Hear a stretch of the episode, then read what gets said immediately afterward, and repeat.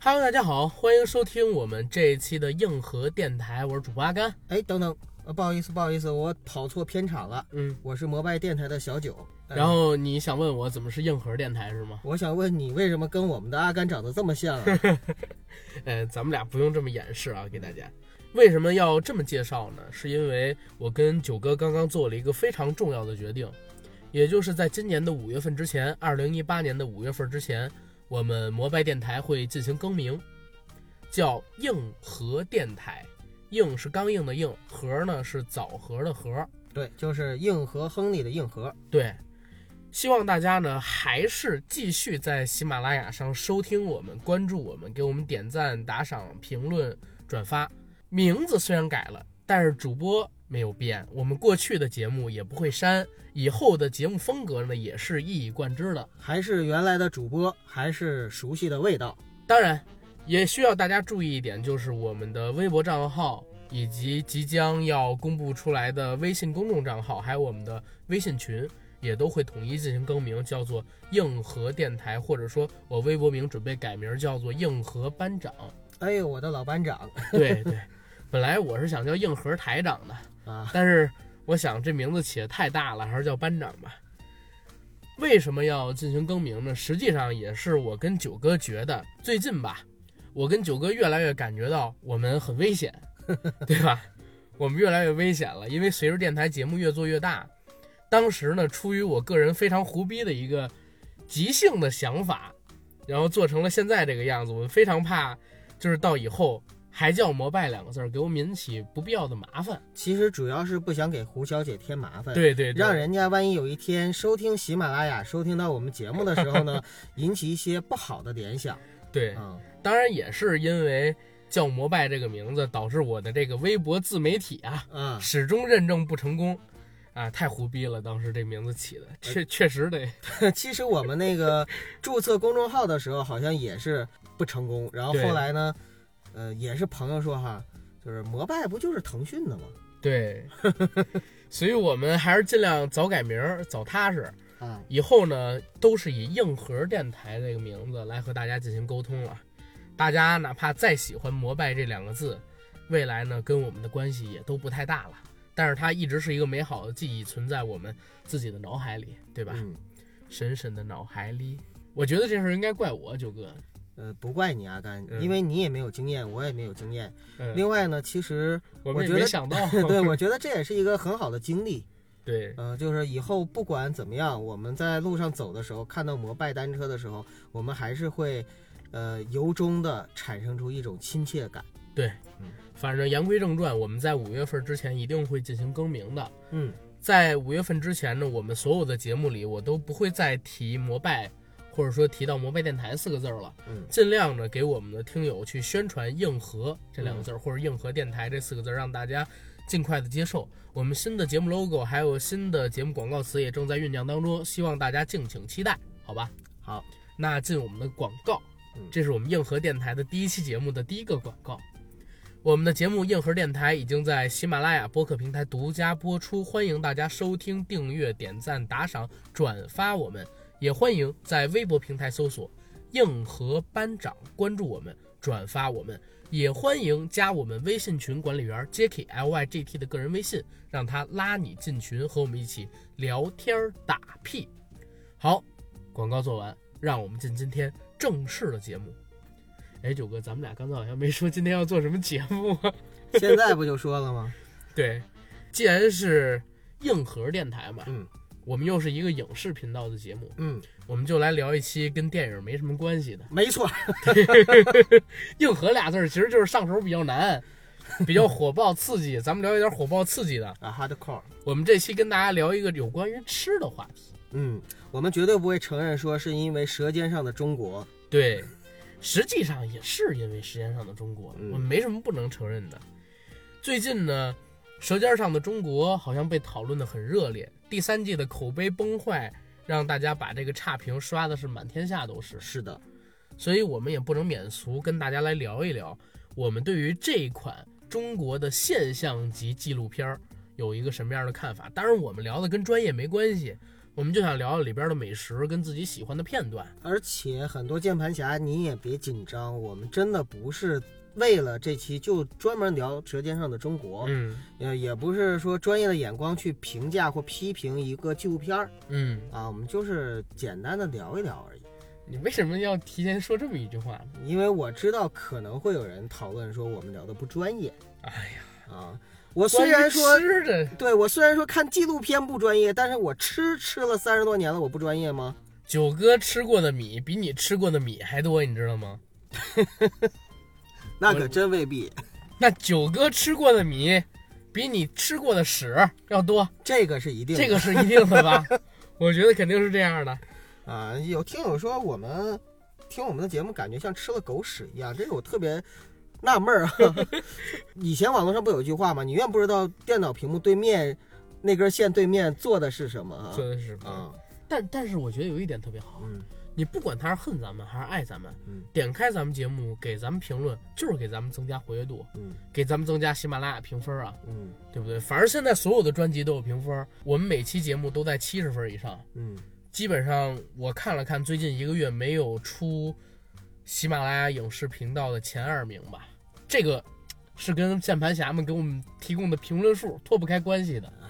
也不能这么说啊，嗯我们广大听友大部分还是我们的好朋友。对对对，那当然，我就是说键盘侠在这方面起的力度很大，因为每期节目他们写个十几二十条评论啊，反正不管是怎么样吧，您收听我们的节目，您正在收听我们的节目，我们都是感谢您的。对。嗯，行了，咱也别聊这么多废话了，再聊的话真的就聊饿了。好啊，聊《舌尖上的中国》，九个《舌尖上的中国》，你看了吗？第三季？第三季没看，第一季、第二季都看了。嗯哦，好吧，那你先来聊聊对一二季的感受呗。看第一季的感受，有一种很惊艳的感觉。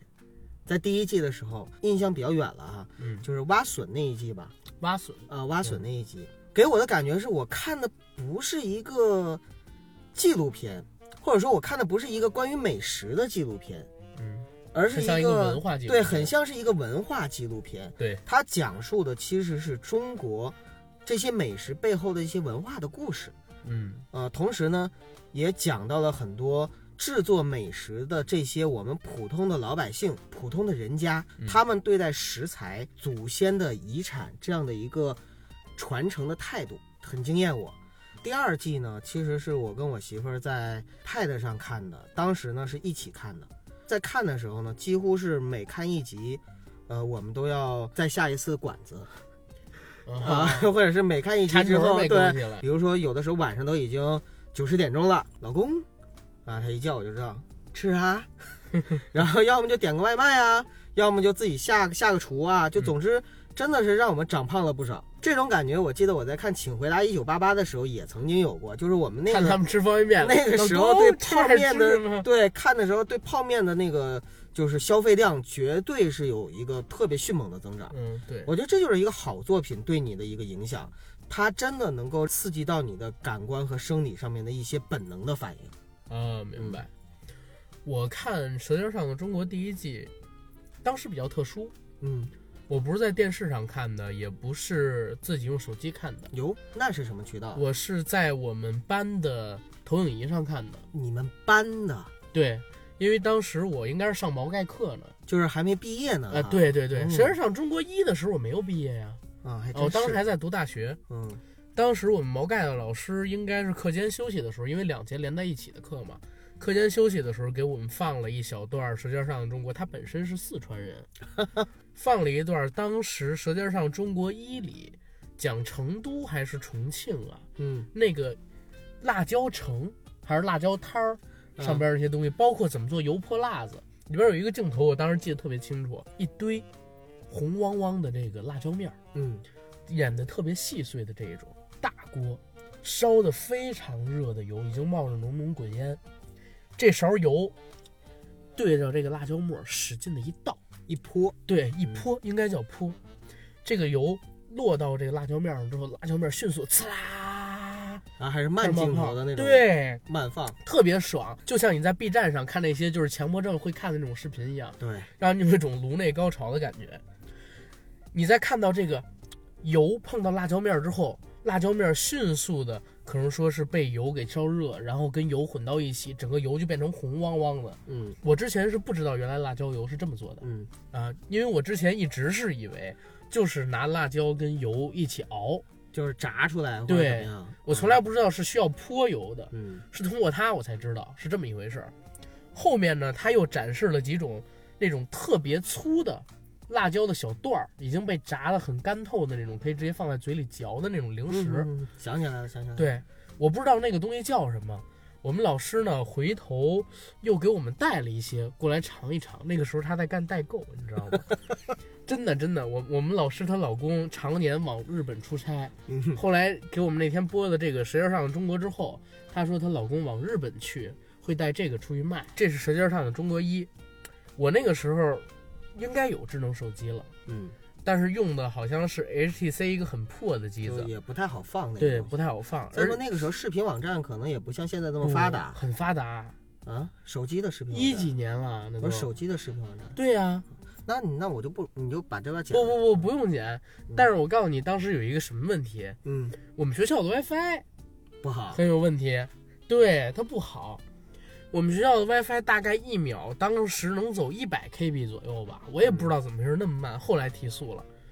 我是当时在看《舌尖上的中国一》的时候，又找了一个网站看《僵尸道长》第一季，嗯就那二十五集，我来回翻来覆去的看嘛，用了很长的时间才把这七集的纪录片看完，嗯就是因为网速不好，下载特别慢，而且在线看会卡，因为好多人在同时上这个网，一个宿舍里。等到了第二季的时候，我就已经毕业，我都已经上班了。上班儿看到第二季，我觉得跟第一季又有所不同。它除了在讲美食之外啊，又添加了一些很多有人文性的故事。是的，当然，这也是第二季的评分比第一季要低的原因，因为这故事确实讲的比较一般。但是呢，也能看出来导演的一个野心，他不仅仅是想做一个吃货，而是想做一个有思考的、有文化的吃货，对有内容的吃货。我也看了他导演陈小青第一季嗯跟第二季的导演陈小青的一些采访，当时他聊到说，我们当时想拍一些好吃的东西，但是我们在选素材的时候接触到的故事里边，就是看到这个养蜂人一年四季回不了家，每天都是在外面奔波，嗯十几个小时餐风露宿。那这种故事我不能不讲，我也不愿意不讲，我的良心也逼着我让我讲，所以他会挤压美食在这个纪录片里的空间。但是这个故事，我觉得是要呈现给大家看的，嗯我觉得这点挺好。第二季虽然从美食的展示上面比第一季略低啊，但是呢，我呢最喜欢的《舌尖上中国》的一集就在第二季里，哪一集啊？我忘了是第二季的第三集还是第四集，那一集其实是讲到了扬州菜、大烫干丝、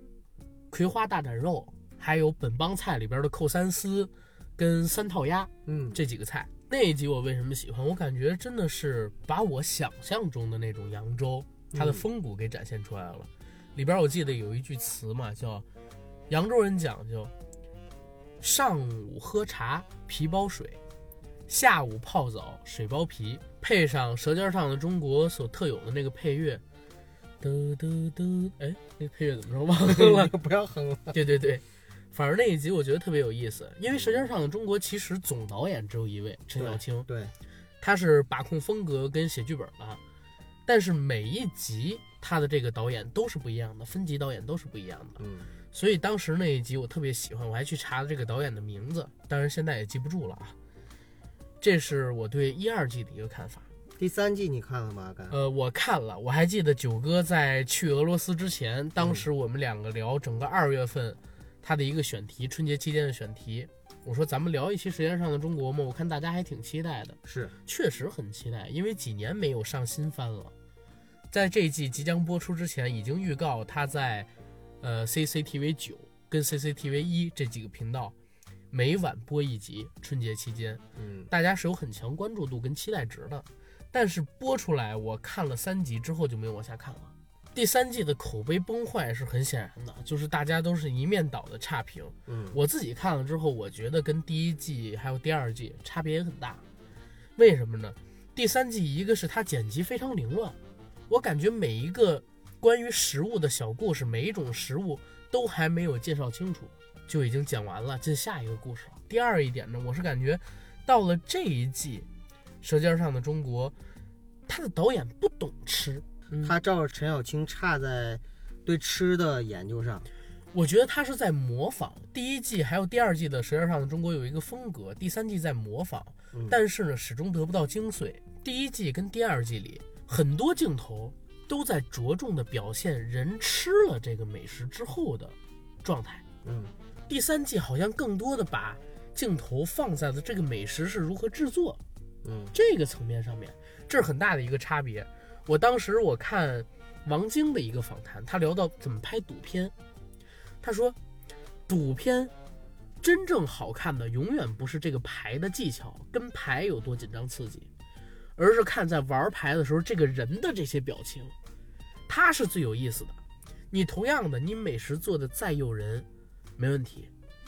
但是一定要配上人吃到这个美食之后，他吞咽喉咙啊，满头大汗啊， 汗流浃背、解口辣的这种表情、这种神态，包括说那种吞咽的声音，对，包括这种吞咽的声音，嗯这种东西是能刺激你食欲的，更能体现出你美食在人接触到之后，你口舌之欲被极大满足的这种快感的。我感觉第三季在这上边的表现很少，而且呢，一二季里边有一个很好的地方，就是我们真正可以看到这个美食，它的制作人是如何制作这个美食，就在街头直接制作嘛。嗯我记得第二季里边有一个桥段，是做蚝烙，他就是当时那个蚝烙铺的少主人，然后当着他们的面儿，然后做了一个蚝烙吃嘛。但是到第三季，更多的是选用了专业的厨师去给你展示，其实就缺少那种原生态的味道，这就导致了《舌尖上的中国》第三季在我们看起来没有一二季那么好看，那么勾引我们食欲。《舌尖上的中国》现在已经不仅仅是一部简单的中国纪录片了，嗯它也是中国在向外输出的一种文化产品。不同于 BBC，中国的纪录片很少有拿到国外去卖的，是，对吧？BBC，比如说我们看什么鸟、地球脉动、人类星球，都能卖出天价的版权。而咱们国家呢，哪怕是央视制作的，我特别喜欢的《货币》《华尔街》这种纪录片儿，也都是我们中国人在自说自话。因为有一个原因，我觉得是不能避免的，就是我们央视制作的纪录片儿里边儿有很强的这种主旋律色彩，主观视角的主旋律色彩。是你知道我是学这个金融专业的嘛，是，对吧？我们上大学的时候，老师推荐过我们看央视的两个纪录片，一个叫《货币》，一个叫《华尔街》，里边内容都非常好。但是我在想，它为什么不能走到国外去的时候，我就发现了其中的问题，就是它在里面会一直的提到西方的腐朽，然后东方社会主义体制的优越，就是意识形态方面东西对太多意了识是，吧嗯对对对，意识形态方面的东西太多了，这是阻挡我们很多优秀纪录片走出去的东西。那你觉得《舌尖三》上面有这这个影子吗？没有意识形态方面的影子吗？呃，舌尖儿系列，我觉得为什么它能走出？因为你可以查一下啊，《舌尖二》还有《舌尖三》都卖给了很多国家版权，而且版权费并不便宜。嗯，我觉得它能够卖出去，就是因为它或许会有这种主观意识存在，但是呢，更加着重表现的还是纪录片所记录的实物，以及事物的形态本身。本身只要是好的东西，人家就会喜欢，对这是一种自然的文化输出，而对不是说我硬要在这个呃我的纪录片里面加上一种想要去教育人的感觉，或者说想要让别人认同我的这种观点的迫切性的那种感觉。自己人看看还行，嗯、但是你要是拿到外面的话，人家看可能就会呲牙。对，因为意识形态不同国别的人差距非常的大。是，的，其实纪录片针对的就是所有人嘛，老百姓嘛，没错，它跟电影还不一样，对吧？直接就能受到另外一个国家所有观众的批评，不是像咱们的键盘侠，嗯这是不一样的。键盘侠跟咱们还是有针对性的。那《舌尖上的中国》前两部跟第三部，其实我觉得啊，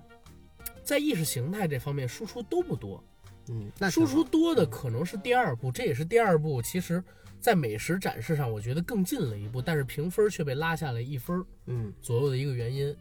第一部绝对是更专注于美食的是的，啊，第二部讲一些故事，到了第三部，就是我刚才说到问题，首先剪辑是错乱的。嗯，第二，故事每一个小食物的故事完整性都是不完整的。嗯，甚至是不真实的。对，嗯，第三就是我要说的嘛，演示是不真实的，对，就是脱离开原始生活的。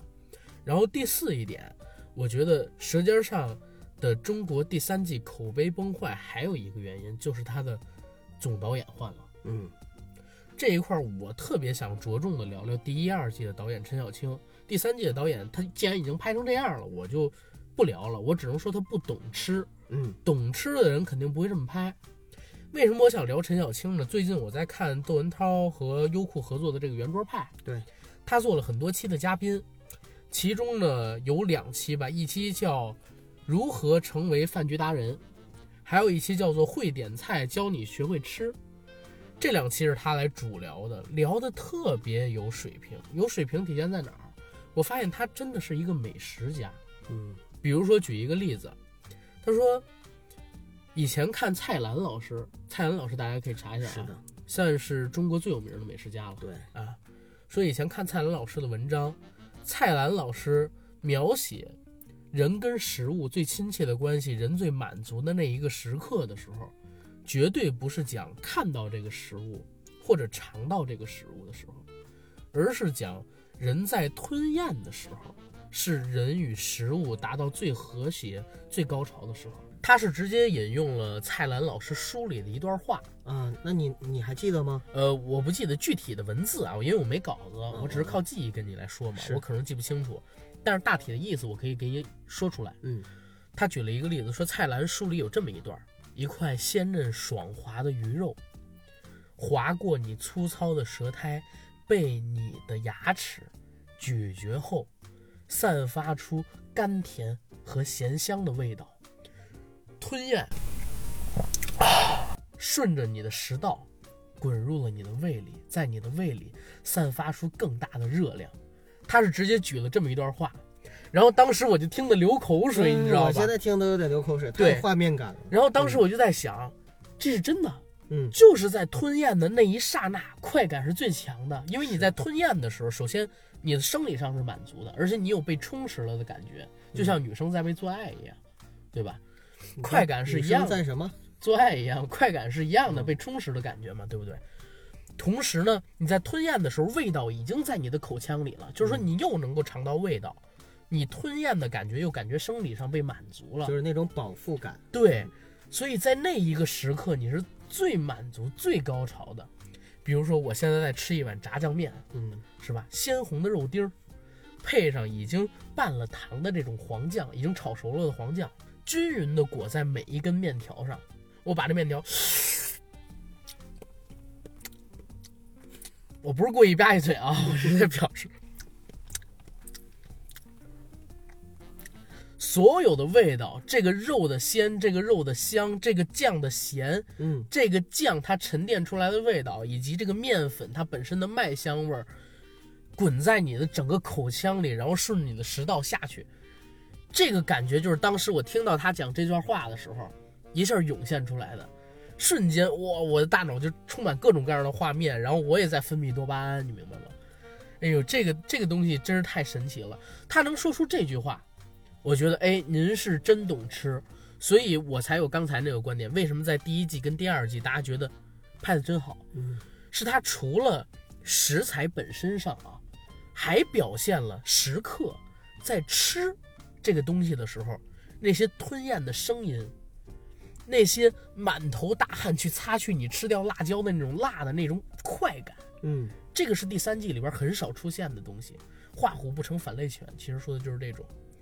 然后陈小青呢还提到很多东西，就比如说怎么点菜，嗯，怎么吃菜，提到了一个概念。他说：“OK，现在全中国有这么多的馆子，但是真正好吃的馆子，我认为不多。每个餐厅都有一到两道菜，特别是价钱不高，用来勾住回头客的。他当时举到他常去的一家菜馆，没说名字啊，嗯，那个菜馆里呢有一个红烧狮子头，不是熟客的人根本就不会点，但是你点完了以后，狮子头给你放过来，十八块钱一个，拳头这么大小，其实是很良心的价格了。嗯，这个狮子头你在尝下去的那一刻，太好吃了。高晓松说自己在吃日本的一道汤的时候，有一个美叫丢了，对吧？叫丢了。他说他在当时吃这个狮子头的时候就有类似的感觉，所以每次都吃。但是这种菜服务员是不可能直接就告诉你的，为什么？因为它价钱很便宜，想靠这个挣钱是不太可能的。它只是用来打门面、勾住回头客的。能聊出这种东西来的，我觉得一是吃货，二他已经从吃货晋升到美食家这么一个选择了。嗯，里边聊到了各种各样的东西，关于吃的文化，而且他还提出两点，说现在的中国很奇怪，好像有人在操纵着这个每年饮食流行的这么一个文化，为什么这么说呢？是这个样子。他说，最近几年几乎每一年都会有一个单品在中国爆热开来，比如说前些年是煲仔饭，嗯，然后煲仔饭开的满大街都是，直到煲仔饭被做烂了。一六年是重庆小面，也是开到满大街都是，之后重庆小面就彻底做烂的。这个其实你最有感受，因为咱们俩那期在聊重庆美食的时候，我跟你说我女朋友家楼下嗯，那家重庆小面，你说那根本就不正宗，对吧？是有提到，对，一六年重庆小面被做烂了，之后他说一七年潮汕牛丸嗯，又被炒起来了，也是在满大街变得特别火爆。而且一个切肉师傅的工资能开到三万多块，比他自己的工资还高。其实这儿也可以说啊，就是他为什么会离开央视， 啊确实啊，嗯对他他是已经从央视离职了，是吧？对，所以第三季才换导演嘛。所以以后我们也可能就看不到真正尘世的《舌尖上的中国》再出新的作品了，呃，反正《舌尖上的中国》第三季之后，我觉得应该是凉 了。凉凉了。对，但是呢，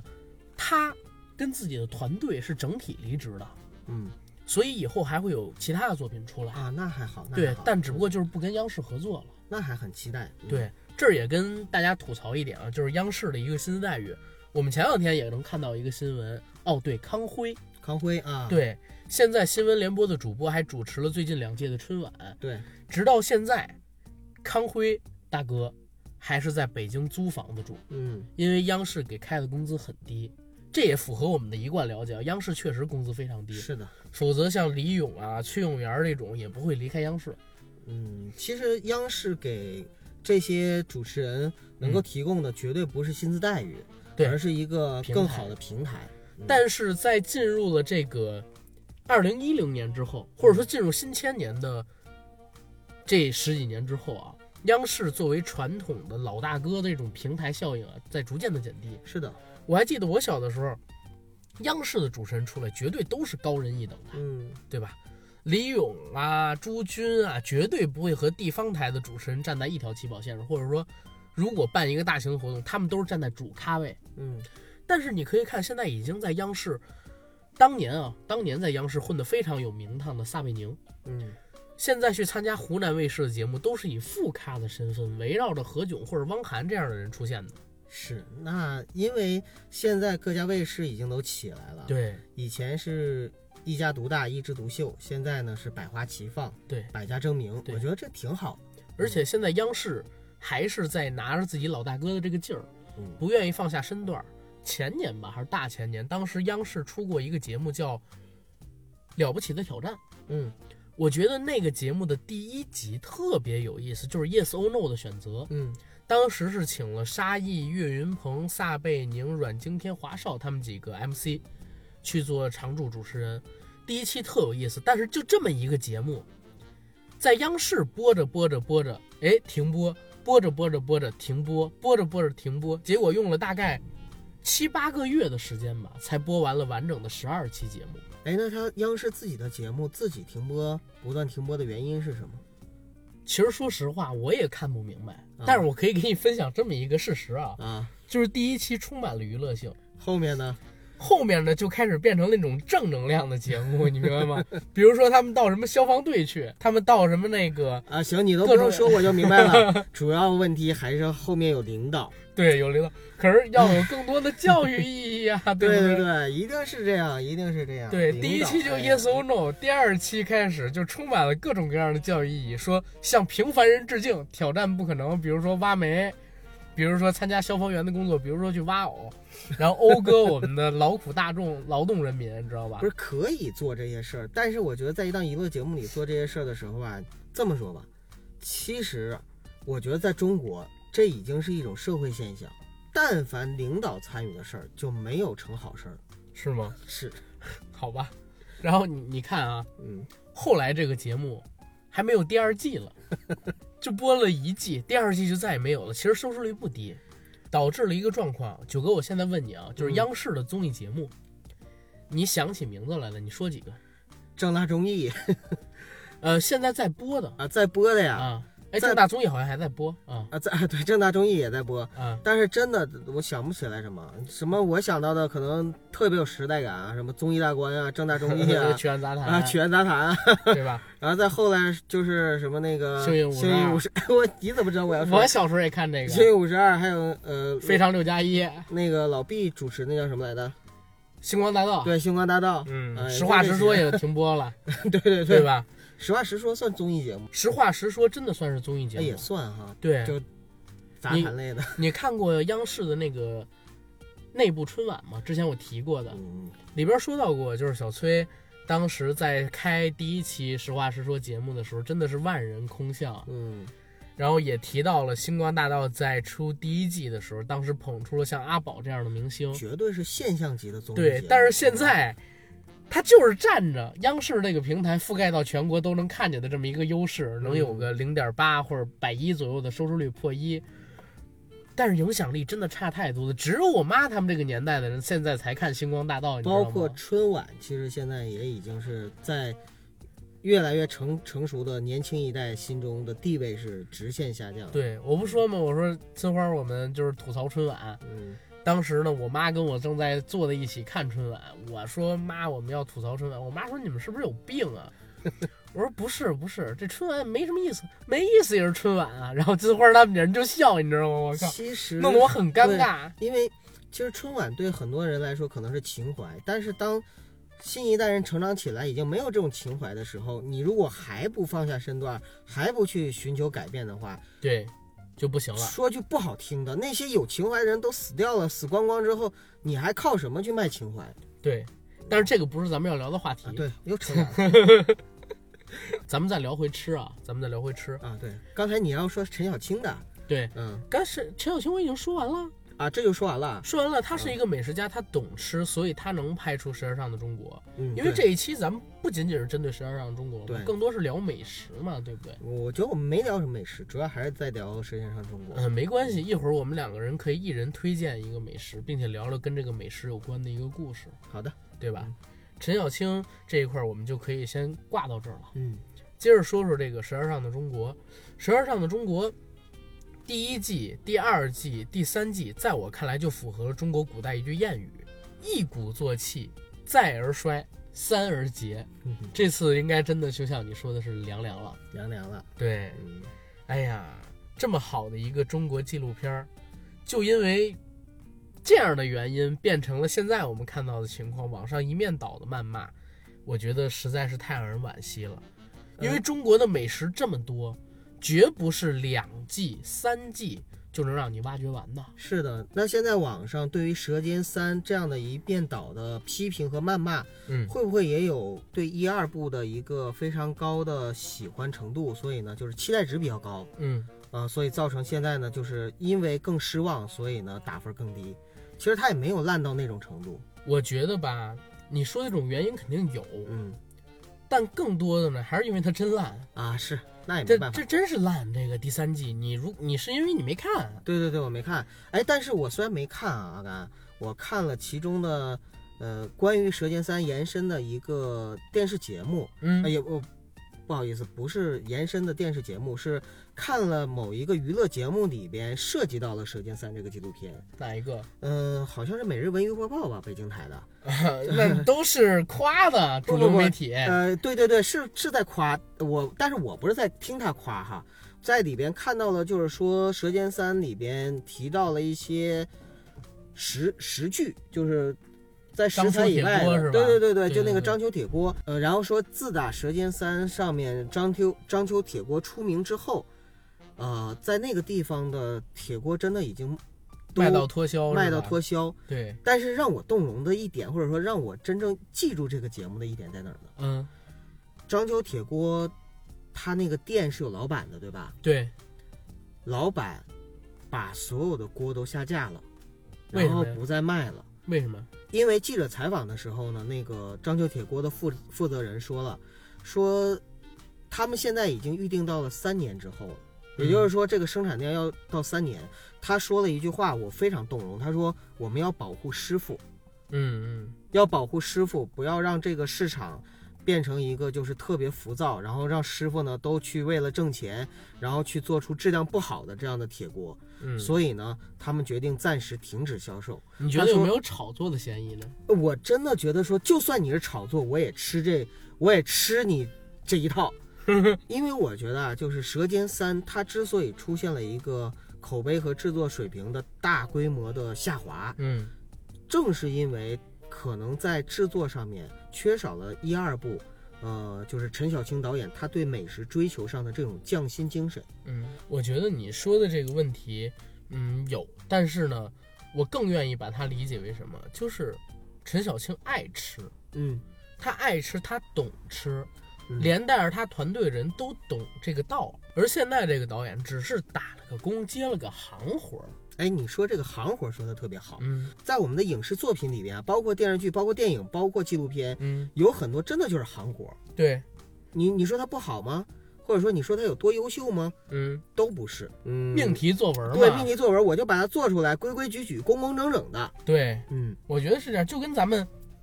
上一期大宝来的时候，咱们聊导演是不是天生的，对，我就说了，最好的那一批导演，你得懂这个，你得爱这个，你得跟别人不一样，你才能做出了独特的东西。一定要是你做的一个东西是生命，对，甚至比生命还重要，对那个时候才能够真正产生出伟大的东西。对，反而得专注。对所以你这个匠心精神，其实是把它细化了，或者说片面化了。啊，因为现在流行说这句话嘛。对，但是匠我人精神。但是我认为哈、这个主旋律我特别的吃，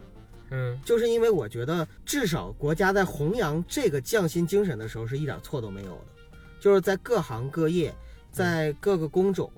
包括各种渠道里边去推扬和。呃，去宣扬和推广这种匠心精神，我是特别接受的。嗯，因为现在社会太浮躁我了。总比以前说什么狼性精神什么的要好。哦哎我觉得狼性精神就是他妈彻底不是这被是洗脑啊、现在的被现在的洗头房不是现在的造型工作室不能叫洗头房， 就是对有给泡还有传销，你知道吗？呃托尼给老师 啊对， ，Poppy 啊，啊，行了，不要不要黑人家了啊，嗯，万一有咱听众呢？ 嗯，行行，咱咱们接着来说。其实我刚才是想说一个什么东西，嗯，你一直在说《舌尖上一二三》它的一个匠人精神的问题，对吧？嗯但是呢，网上有很多传言什 说么传这言个说这个《舌尖儿一二三季》里边展示的美食跟这些美食的作者很多都跟这个拍摄方有关系，你知道吗？给钱了是吗？不是给钱了，就比如说我家有一亲戚啊，正好是摊煎饼的，我就专门去他这煎饼的，因为你不知道这《舌尖三》不是。因为你不知道这《舌尖三部》纪录片带火了多少店铺，你知道吗？就算第一部可能没有这种想法，第二部、第三部的时候也会有了，都对吧有了，啊你知道吗？就第一部，当时啊不，第二部当时那个蚝烙，嗯哼，刚才我说的那个蚝烙店，蚵仔煎，哎嗯呦呵，现在呀、炒的太贵了，排的人山人海，好像只要去那边吃饭吃蚝烙就要去他们家店一样，而且还要点名，我就要当时你做的《舌尖上中国》那同款，你那个创新款，啊其实这个很无奈啊，感对觉真的很无奈，对就是九哥也很无奈。我我我这次去俄罗斯，我就有很深刻的体会。嗯你知道我们去的每一个地方，包括就是我们家那位买的每一件东西都是从小红书上看到的呢。啊，我要去那个地方，因为它是网红餐厅；我要去那个地方，因为它是网红的产品。 不，我觉得你现在这就聊远了，咱们不要再发散性的聊不是了，。呃这这跟那个《舌尖三》这个是一样，就你说的那不种。是嗯，我想说的是啥？我想说的就是，你知道吗？现在网上都在说，每当一旦要拍《舌尖上的中国》这个系列纪录片的时候，这个摄制组里的人就会各种找亲戚，哎妈，咱们家谁还有谁是干什么什么什么的，或者有亲戚找过来，侄子，你大爷我是摊煎饼的，赶紧来我这个店铺拍。真的就来我这个店铺拍，其实都是一样的东西。嗯，啊，但是呢，就是因为这里边有，所以你在说匠心精神的时候，我可能有一点点那啊，个。我说匠心精神，嗯我并没有说《舌尖三》有匠心。不是我，说舌尖一二三，嗯就是我可能有一点就是小人之心度君子之腹，有点黑暗了。嗯，但是我在想，是不是可能舌尖一还好啊？从舌尖二开始，是不是都跟这个设置方因为有关系，属于啊亲戚什么这个我是能接受的，阿甘，啊？因为我是我是认可这样的一个观点的。嗯，呃，叫举贤不避亲，或者说好东西，只要你拍出来东西好，我不管那个是你你妈做的或者那菜到底好不好吃？啊，还不不，那那肯定是要好吃的。就是只要你把这东西拍好了，你用的是你自己人也好，还是说一个 陌生人也好，你收钱也好，还是不收钱也好，这个不重要，重要的是你真正展现出来好东西了就 OK 了。可行能吧《舌尖三》正是因为没有做到这一点，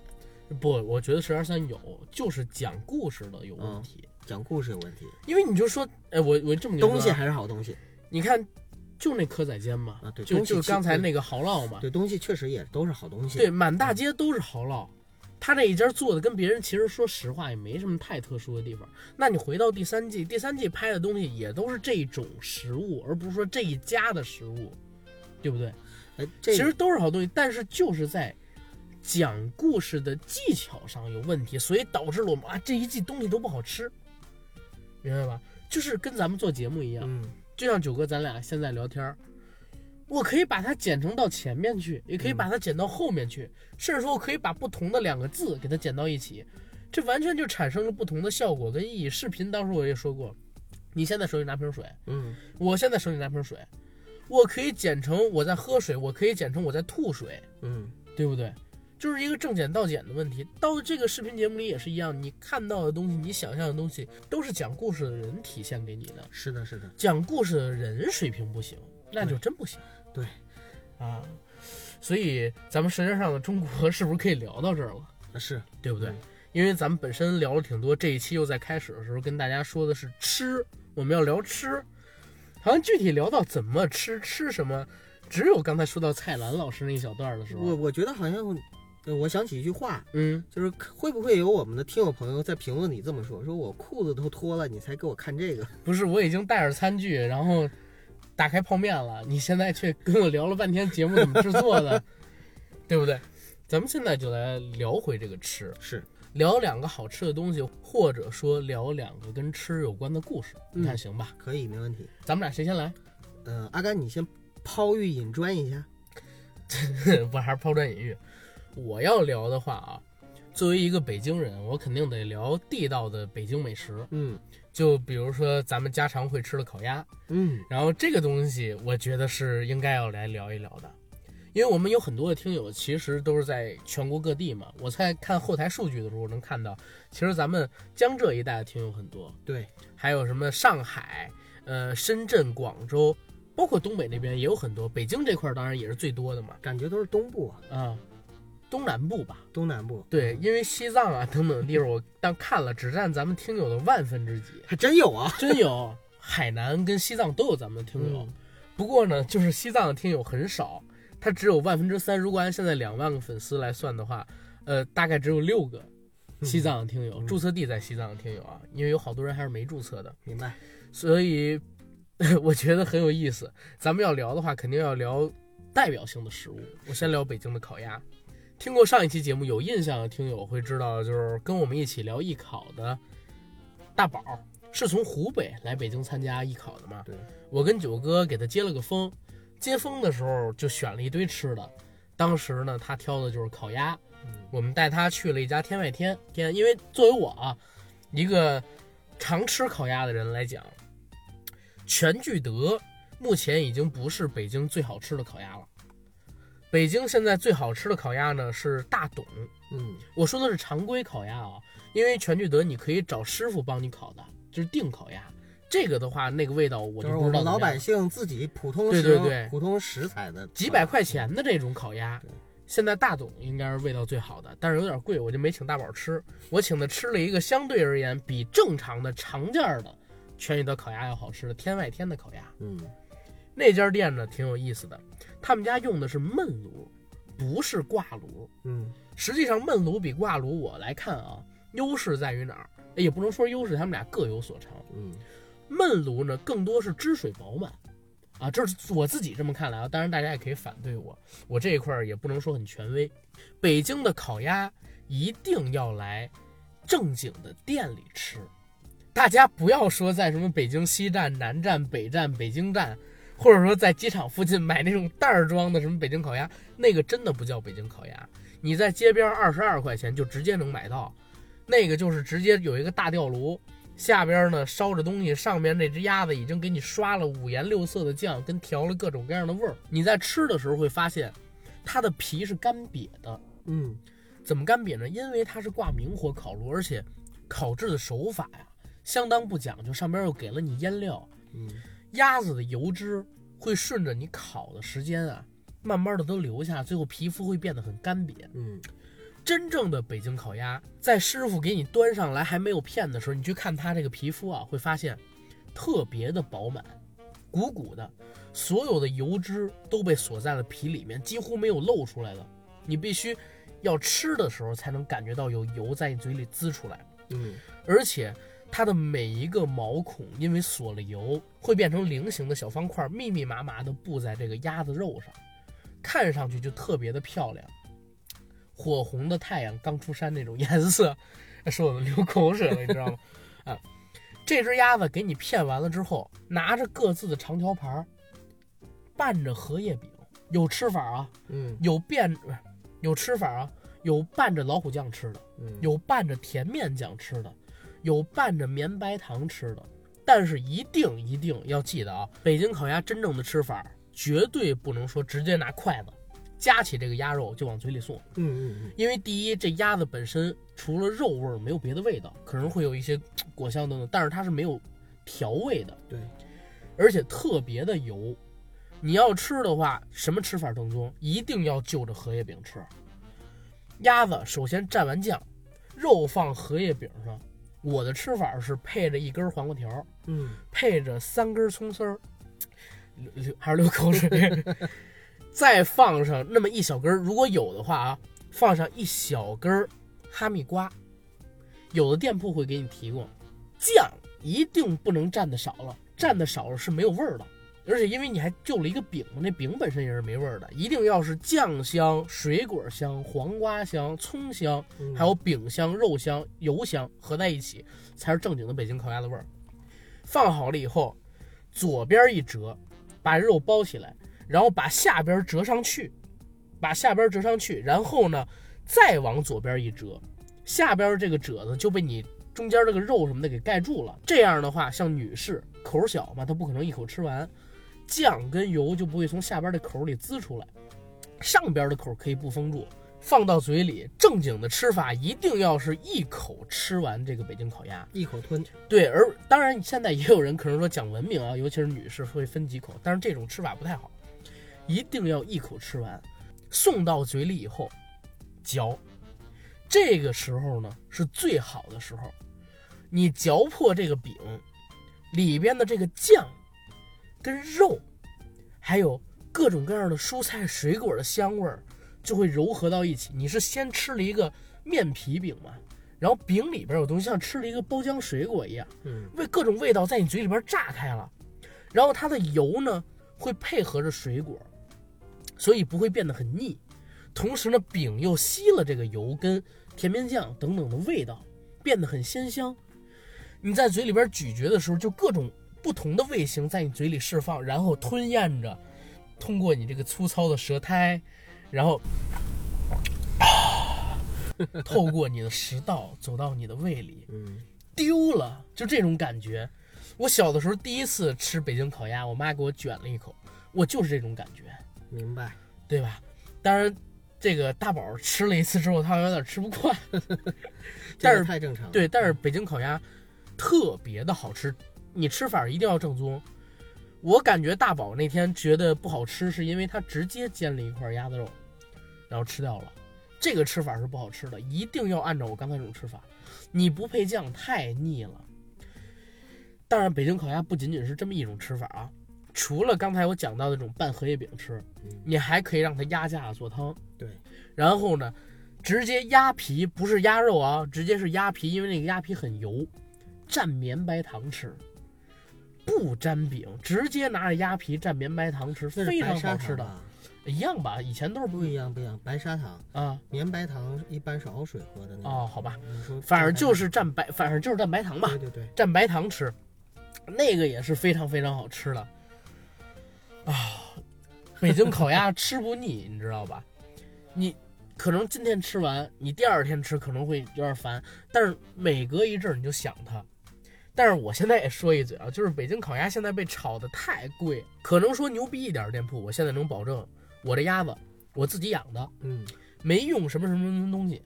但是现在很多的正常店里的烤鸭，就是买的正经的那种填料鸭，嗯，几十天就能长成的那种，直接就卖你二百块钱啊，兄弟，这个很吓人。作为一个常吃北京烤鸭或者说爱吃北京烤鸭的人，我是建议啊，每一个来北京旅游的朋友，如果要吃北京烤鸭，最次的要去全聚德。如果说对鸭子有一定口味上的要求，可以找找便宜坊、嗯，天外天、鸭酱，哪怕北京的那个大烟梨，烤鸭都比全聚德好吃。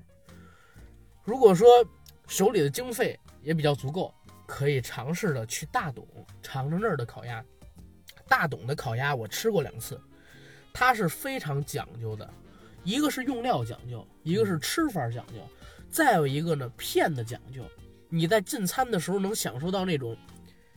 吃法餐的待遇，你明白吗？ 就是把北京烤鸭上升到一个文化，就是吃的的非常的嗯有文化，有讲究。对对对，当然味道也确实是很好啊，我觉得它是值这个钱的。嗯，最起码你进了大董餐厅之后，你在那儿享受到的待遇，我觉得最起码就值一部分钱。是的，但是如果您是想吃正经的北京烤鸭，一定要来我说的这些地方，不能说直接从火车站买一袋儿装的塑封的抽过抽了空气真空的那种北京烤鸭，带回家里边去。哎，这这没真没有了。我作为一个北京人，我从来也没有吃过这种袋儿装的烤鸭，我也没吃过果脯，我一直没没觉得这是北京的，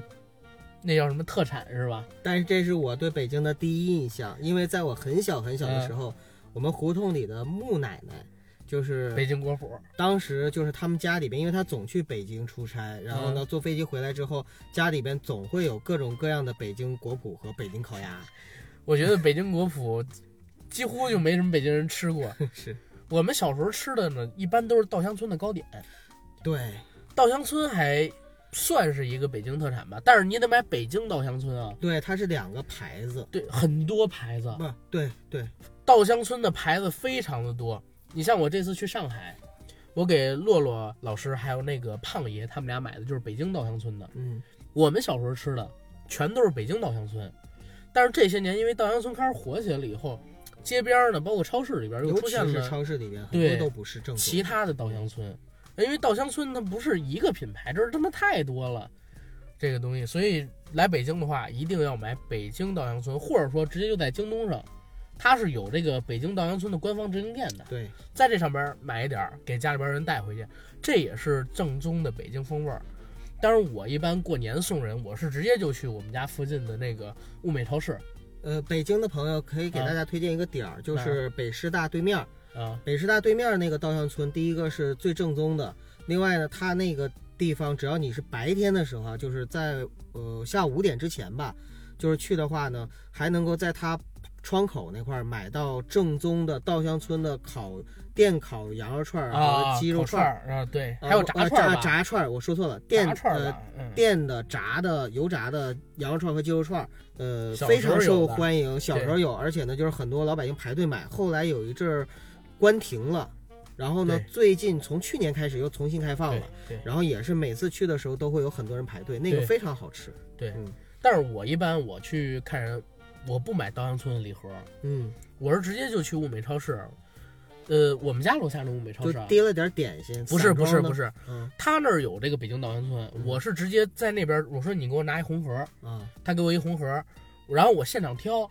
我挑哪种，他给我装哪种，因为你、嗯对呀你对知道呀，对呀，就是这样。，对，就是这种。我每次回家的你时候刚才都说是散装，我以为是拿口袋儿，就是散装，让人服务员啊给您挑嘛，对就是对对柜台里边，其实对这个特别有有历史感，你知道吗？对就以前不都是我觉得咱这买是的聪明，不是？你听我说，就是那种在柜台里边，啊然后让让柜员人家给你挑完了之后，然后呢你再拿回来，就让我特别有就是以前父辈的那个买东西，在那个就是国营商店买东西那种感觉，你知啊对道吗？，我觉得这是对的。你知道为什么？现因为现在制式的北京稻香村，啊它嗯都给你什么京八件儿，对，但是京八件儿里边有好多东西很难吃，你知道有吗些？嗯你不喜欢吃尤其是什么枣馅儿的那种东西，我我是从小特别不爱吃枣馅儿的东西，啊，然后。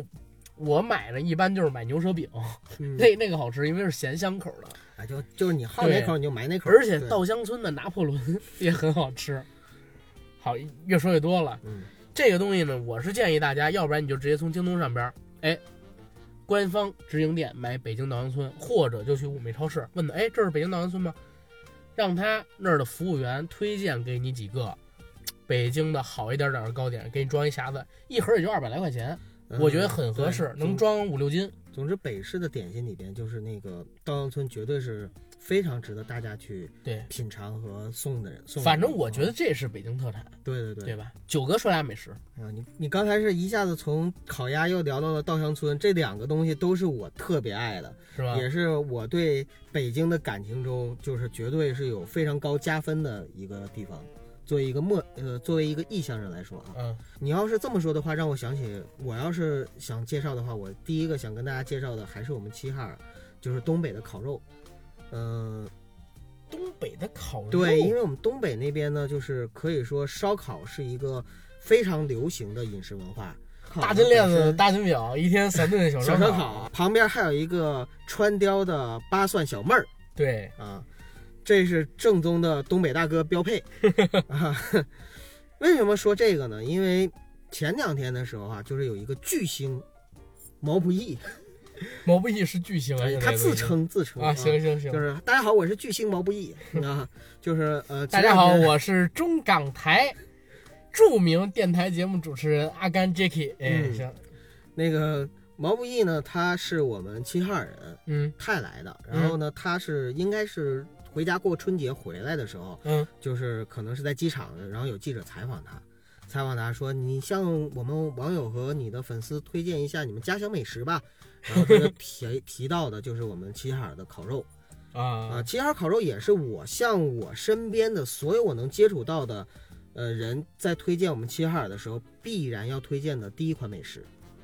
呃，因为齐齐哈尔烤肉可以说也是我们齐齐哈尔独独具的特色的一种文化。呃，具体的历史我也没有考究过，但是从我记事起我就知道，在我们齐齐哈尔的每一个家庭，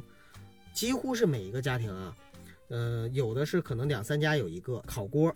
烤锅有点像什么呢？阿甘，就像我们经常吃在北京吃质子烤肉的时候嗯，那种正宗的那种铁锅，但啊铁是铁质子，但是非常不同的一点是，呃，北京的质子烤肉，它的铁质子是那种生铁铸造的，非常沉，嗯，而我你们这们边不是吗？对啊，我们东北那边呢是用白铁皮做的，非常轻，基本上的话，就一个小孩儿的话都可以把它捧起来，很轻。这北京的，我觉得一个小孩儿也能捧起来吧？我说的是三四岁的小孩儿，那个捧不起来吗？质子烤肉，我是说连锅带上上面的。啊嗯好好好，然后呢，就是它的形状呢，主要有两种，一嗯种呢是圆形，锅是圆的，然后呢下面呢也是圆的，烤锅上面是一块完整的铁皮，上面打了很多眼儿，下面呢是放炭的地方。家家户户吧，可以说在齐齐哈尔都会有这样的烤锅。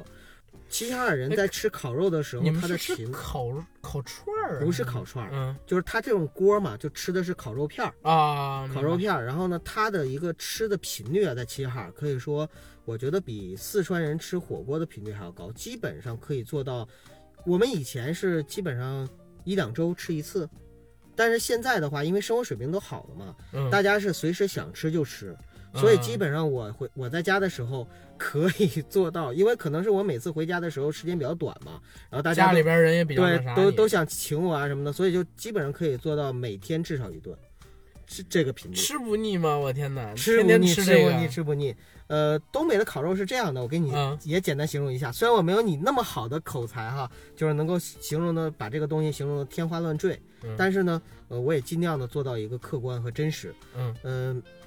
七小烤肉是这样的，呃，我先说家里边大家的做法，因为它不像烤鸭，可能我们只能在饭店才能吃到。对，呃，七小烤肉是有很多的饭店，但是同时呢，又有很多家我们自己可以做很正宗的。首先第一个要说到的就是我们在吃一个烤肉的时候要准备的东西，嗯，至少三样东西是必须要准备出来的。肉、火，呃，不，然后还有那个我没说食烤架材子，，我没说食材，我说的是食材以外的。嗯第一个是你要有一个烤锅，啊，对，呃，如果你没有的话呢，你就去旁边的邻居家借，他一定有。所以小时候我特别爱干的一件事就是，我妈说，哎，儿子去借锅， 对，去嗯去天旁哪边借一个烤锅，哎，我特别开心，为什么？嗯因为能吃那个代表啊有肉吃了，有烤肉对吃了对啊。然后第二个要准备的是碳，基本上的话，我们也不会说自己在家备多少，因为那个东西的话，在齐齐哈尔你想买到很容易，街边的市场啊、都路会边摊啊有什么都会有卖碳的。嗯然后呢，我们就会买，比如说按照这个量买上几块钱的碳，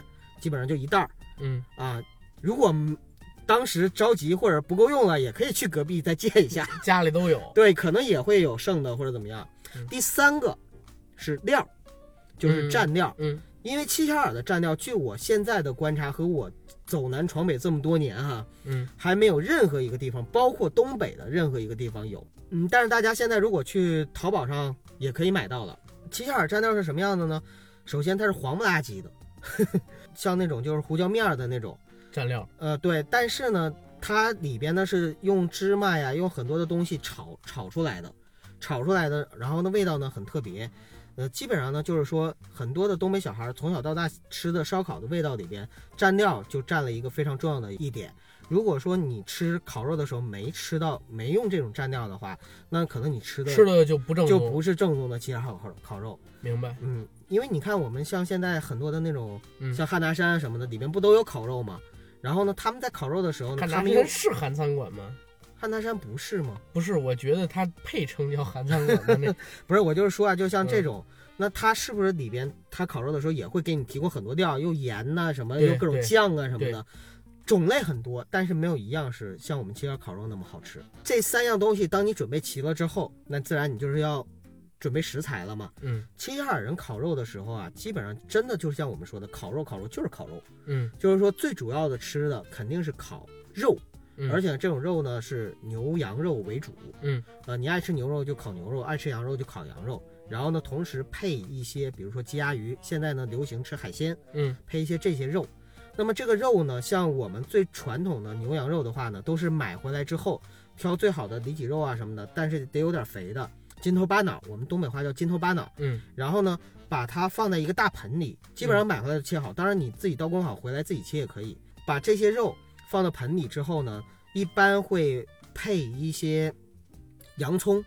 或者是没有洋葱的话，大葱也可以，再加上孜然，加上各种盐呐、油啊，啊还要一定要倒一些啤酒，这个也是一个传统的做传法统的吃法，有的还会打个鸡蛋，基本上喂上半个小时一个小时，喂完了之后呢，呃，我们小的时候哈、因为那个时候小学以前还不知道细菌是什么嘛，嗯那个时候我跟我弟弟两个人还经常竞相的去吃生肉，就是说，哎，你看我也能吃，哎，这个还挺好吃，其实还真不错，真挺好吃的，就是生牛肉吃起来很香就的。呃嗯生牛肉是可以，但是你要生猪肉什么的，差生点牛肉，意思生牛肉，当你把它喂好了，这个料，这个就是成品了。我们就开始把炭点着，把锅烧热。一般啊，那种锅是什么样的呢？是一种大概就像小马扎那么高的嗯锅。嗯然后一般呢，我们比如说，呃，东呃齐齐哈尔人在吃饭的时候，吃烤肉的时候，最喜欢的地点是哪儿呢？胡同里，然后小区楼下，或者小区的露台上，或者是在呃外边的任何一个风小的地方，甚至是马路边儿嗯，。你们这边会有很大风吗？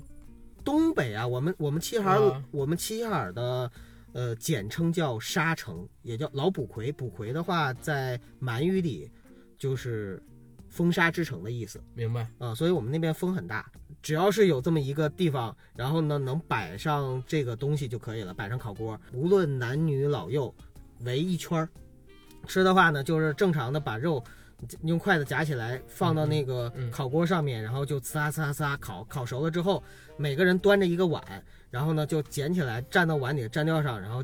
蘸一口，蘸完了之后呢，然后放到嘴里去吃。像我们有一些小孩子的饮食习惯呢，是喜欢蘸醋，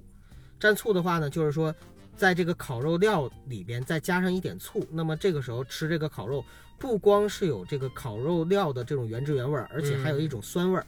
那个感觉啊，真的也是我现在越说的话就越流口水。我们东北齐齐哈尔烤肉的这种烤肉文化呢，第一是可能是家家户户都爱吃，夏天的时候，我记得小的时候啊，我们齐齐哈尔呃母亲河是嫩江，就是嗯九八年发过发过洪水的，呃嫩江呢在江边，在夏天的时候有一个非常好看的风景，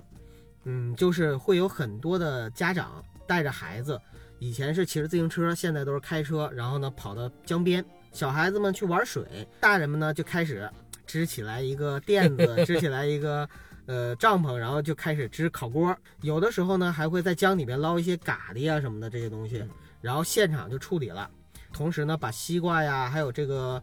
啤酒啊，都是往那个江里一扔。等到小孩玩够了，火也起来了，大家开始去烤肉。所以呢，说到底还是为了在江边吃烤肉，而且呢，就是在齐齐哈尔有很多的饭店，大大小小的这个烤肉店、烤肉馆也是分布的特别特密别集的的。多，对嗯所以就是，如果有去我们齐齐哈尔的朋友的话，当然我们齐齐哈尔不算是旅游城市了，也不会像北京这样有很多的人去。但如果大家真的有机会去的时候，到了齐齐哈尔，我真的建议大家一定要一尝我们齐齐哈尔烤肉的风味儿。嗯那种感觉是什么呢？就是首先我们东北这边其实牛羊肉真的做的还不错，尤其我们齐齐哈尔是离内蒙古很近嗯啊、所以它那个肉很正宗。当你把这个肉呢，就是薄薄的一片，它都是切成片，对啊、然后把它呢就是夹起来，然后放到火上的时候，在炭火上一烤，然后立刻就能够在方圆百米之内吧，你就能闻到一股非常非常浓郁的烤肉的香味儿，伴着孜然的那种味道。首先你在吃饭之前，你就已经闻到了这种香味儿，这种香味儿就勾起了你很浓重的食欲。在这个烤锅上面，肉在熟之前，你一定要给它翻两次嘛，肉味儿就会越来越浓郁。如果你喜欢吃嫩的，你就可以在它烤的刚刚好的时候，你就夹起来，放入嘴里。如果说你喜欢吃焦一点的，你可以把它烤的稍微焦一点的时候再夹起来，然后蘸上烤肉料，那种感觉呢，就是好比说，当你第一次见到一个特别心动的女孩子的时候，我相信你一定会情不自禁的去吞咽一口口水。而当你看到了你手上你夹起来的第一片烤肉的时候，其实与你吃烤肉吞咽这个动作，可能更早的一个行为就是你会情不自禁的已经吞咽一口口水，然后你才会把烤肉放进你的嘴里。呃，可能开始的时候会有一点烫，但是一定要趁热的时候去咀嚼，那个时候肉香会在你的口腔里边就开始去蔓延，通过你的鼻腔冲到你的大脑，那种感觉就是